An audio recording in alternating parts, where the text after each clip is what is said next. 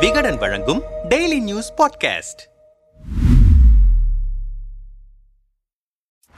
தமிழ்நாடு பாஜகவில் சமீப காலமாக திரும்பிய பக்கமெல்லாம் பாலியல் புகார்கள் எழுந்து கொண்டே இருக்கின்றன. கே. டி. ராகவனில் தொடங்கிய இந்த புகார் கேசவ விநாயகம் திருச்சி சூரிய சிவா டெய்சி சரண் என தொடர்ந்து அலிஷா அப்துல்லாவிடம் வந்து நிற்கிறது. இந்த அஸ்திரங்கள் இதோடு நிற்கப் போவதில்லை. இன்னும் நிறைய இருக்கிறது. ஒவ்வொன்றாக வெளிவரும் என்று அதிர்ச்சியை கிளப்புகிறார்கள் கமலாலய வட்டாரத்தில். தமிழ்நாடு பாஜகவில் என்ன நடக்கிறது என்ற விசாரணையில் இறங்கினோம். அண்ணாமலை வந்த பிறகுதான் அதிகம். தமிழக பாஜக பொதுச் செயலாளராக இருந்த கே டி ராகவனின் ஆபாச வீடியோ வெளியான போதே அண்ணாமலையின் சம்மதத்துடன் தான் அந்த வீடியோவை வெளியிட்டதாக சொன்னார் சர்ச்சைக்குரிய யூடியூபர் மதன். சமீபத்தில் பாஜகவிலிருந்து தற்காலிகமாக நீக்கப்பட்ட காயத்ரி ரகுராம் கூட அண்ணாமலையும் மதனும் பாஜகவில் இணைந்த பிறகுதான் பாஜகவில் வீடியோ ஆடியோ கலாச்சாரமே வந்தது. பெண்கள் மீது பர்சனல் அட்டாக் செய்யப்படுவது அதிகரித்தது என புகார் வைத்தார். இது பற்றி பாஜக சீனியர் நிர்வாகி ஒருவரிடம் பேசினோம். அண்ணாமலை தனக்கு எதிராக யாருமே பேசக்கூடாது யாரும் வளர்ந்துவிடக்கூடாது கூடாது என நினைக்கிறார். அப்படி யாராவது வளர்கிறார்கள் என தெரிந்தால் உடனடியாக அவர்களை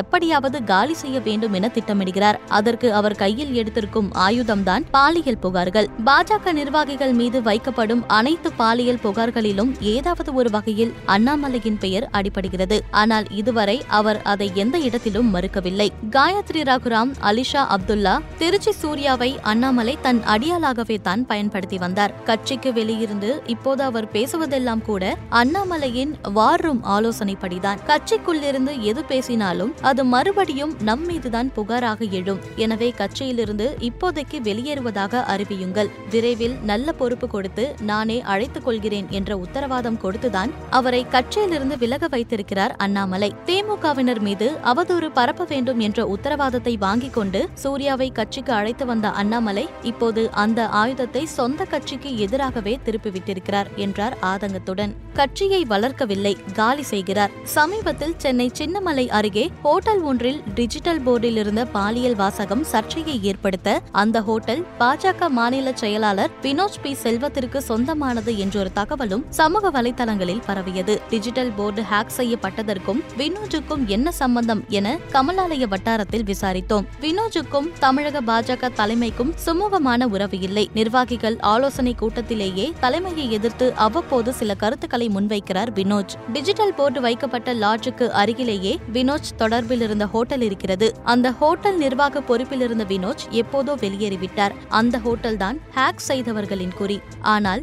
வீடு மாறி திருடிய கதையாக வினோஜ் ஹோட்டலுக்கு குறிவைத்து அதன் அருகில் இருந்த லாட்ஜின் டிஜிட்டல் போர்டை ஹேக் செய்திருக்கிறார்கள். இதன் பின்னணியிலும் அண்ணாமலையின் வார் ரூம் நிர்வாகிகளே இருப்பதாக சந்தேகம் இருக்கிறது என்கிறார்கள். மேலும் இத்தோடு நிற்கப் போவதில்லை. தமிழ்நாடு அமைச்சர் ஒருவருக்கும் பாஜக நிர்வாகிக்கும் தொடர்பு இருக்கிறது. வேளச்சேரியை சேர்ந்த பாஜக நிர்வாகி ஒருவருக்கும் பாஜக மாநில துணைத் தலைவர் ஒருவருக்கும் தொடர்பு இருக்கிறது என்ற தகவல்களும் கட்சிக்குள் பரவலாக பேசப்படுகின்றன. அண்ணாமலை தமிழ்நாட்டில் கட்சியை வளர்ப்பார் என நினைத்த தலைமை தலைமைக்கு பாலியல் அவதூறுகள் மூலம் சொந்த கட்சியினரையே காலி செய்கிறார் என்ற புகார் பல்வேறு தரப்பிலிருந்தும் சென்றிருக்கிறது. அவரது அருவருக்கத்தக்க அரசியலுக்கு விரைவில் டெல்லி மேலிடம் முடிவு கட்டும் என்கிறார்கள் கோபத்துடன். எல்லாம் பொய் அவதூறு வன்மம். இதை தவிர வேறெதும் இல்லை. கட்சியை கெடுக்க சில புல்லுருவிகள் செய்யும் வேலை. இதன் பின்னணியில் திமுக இருக்கிறது. வீடியோ ஆடியோ வெளியான பலரும் இப்போது அமைச்சர்களாக எம்எல்ஏக்களாக இருக்கிறார்கள். அதை கேட்க இங்கே யாருமே இல்லை. இப்படியான புகாரை திரைமறைவில் இல்லாமல் நேரடியாக வந்து என்னிடம் சொல்ல சொல்லுங்கள் பார்ப்போம். அந்த தைரியம் யாருக்கும் இல்லை. திட்டமிட்டு இதை யார் செய்கிறார்கள் என எனக்கு நன்றாகவே தெரியும். விரைவில் அவர்களது முகத்திரையை கிழிப்பேன் என கொதித்துவிட்டார். எல்லா கட்சிகளிலுமே ஒருவரின் வளர்ச்சிக்காக இன்னொருவரை காலி செய்வது இயல்புதான். ஆனால் தமிழக பாஜக அளவுக்கு வேறெந்த கட்சியிலும் பாலியல் அஸ்திரங்கள் பயன்படுத்தப்பட்டதில்லை. பின்னணியை கண்டறிந்து நடவடிக்கை எடுக்காவிட்டால் அந்த கட்சிக்குதான் இழப்பு.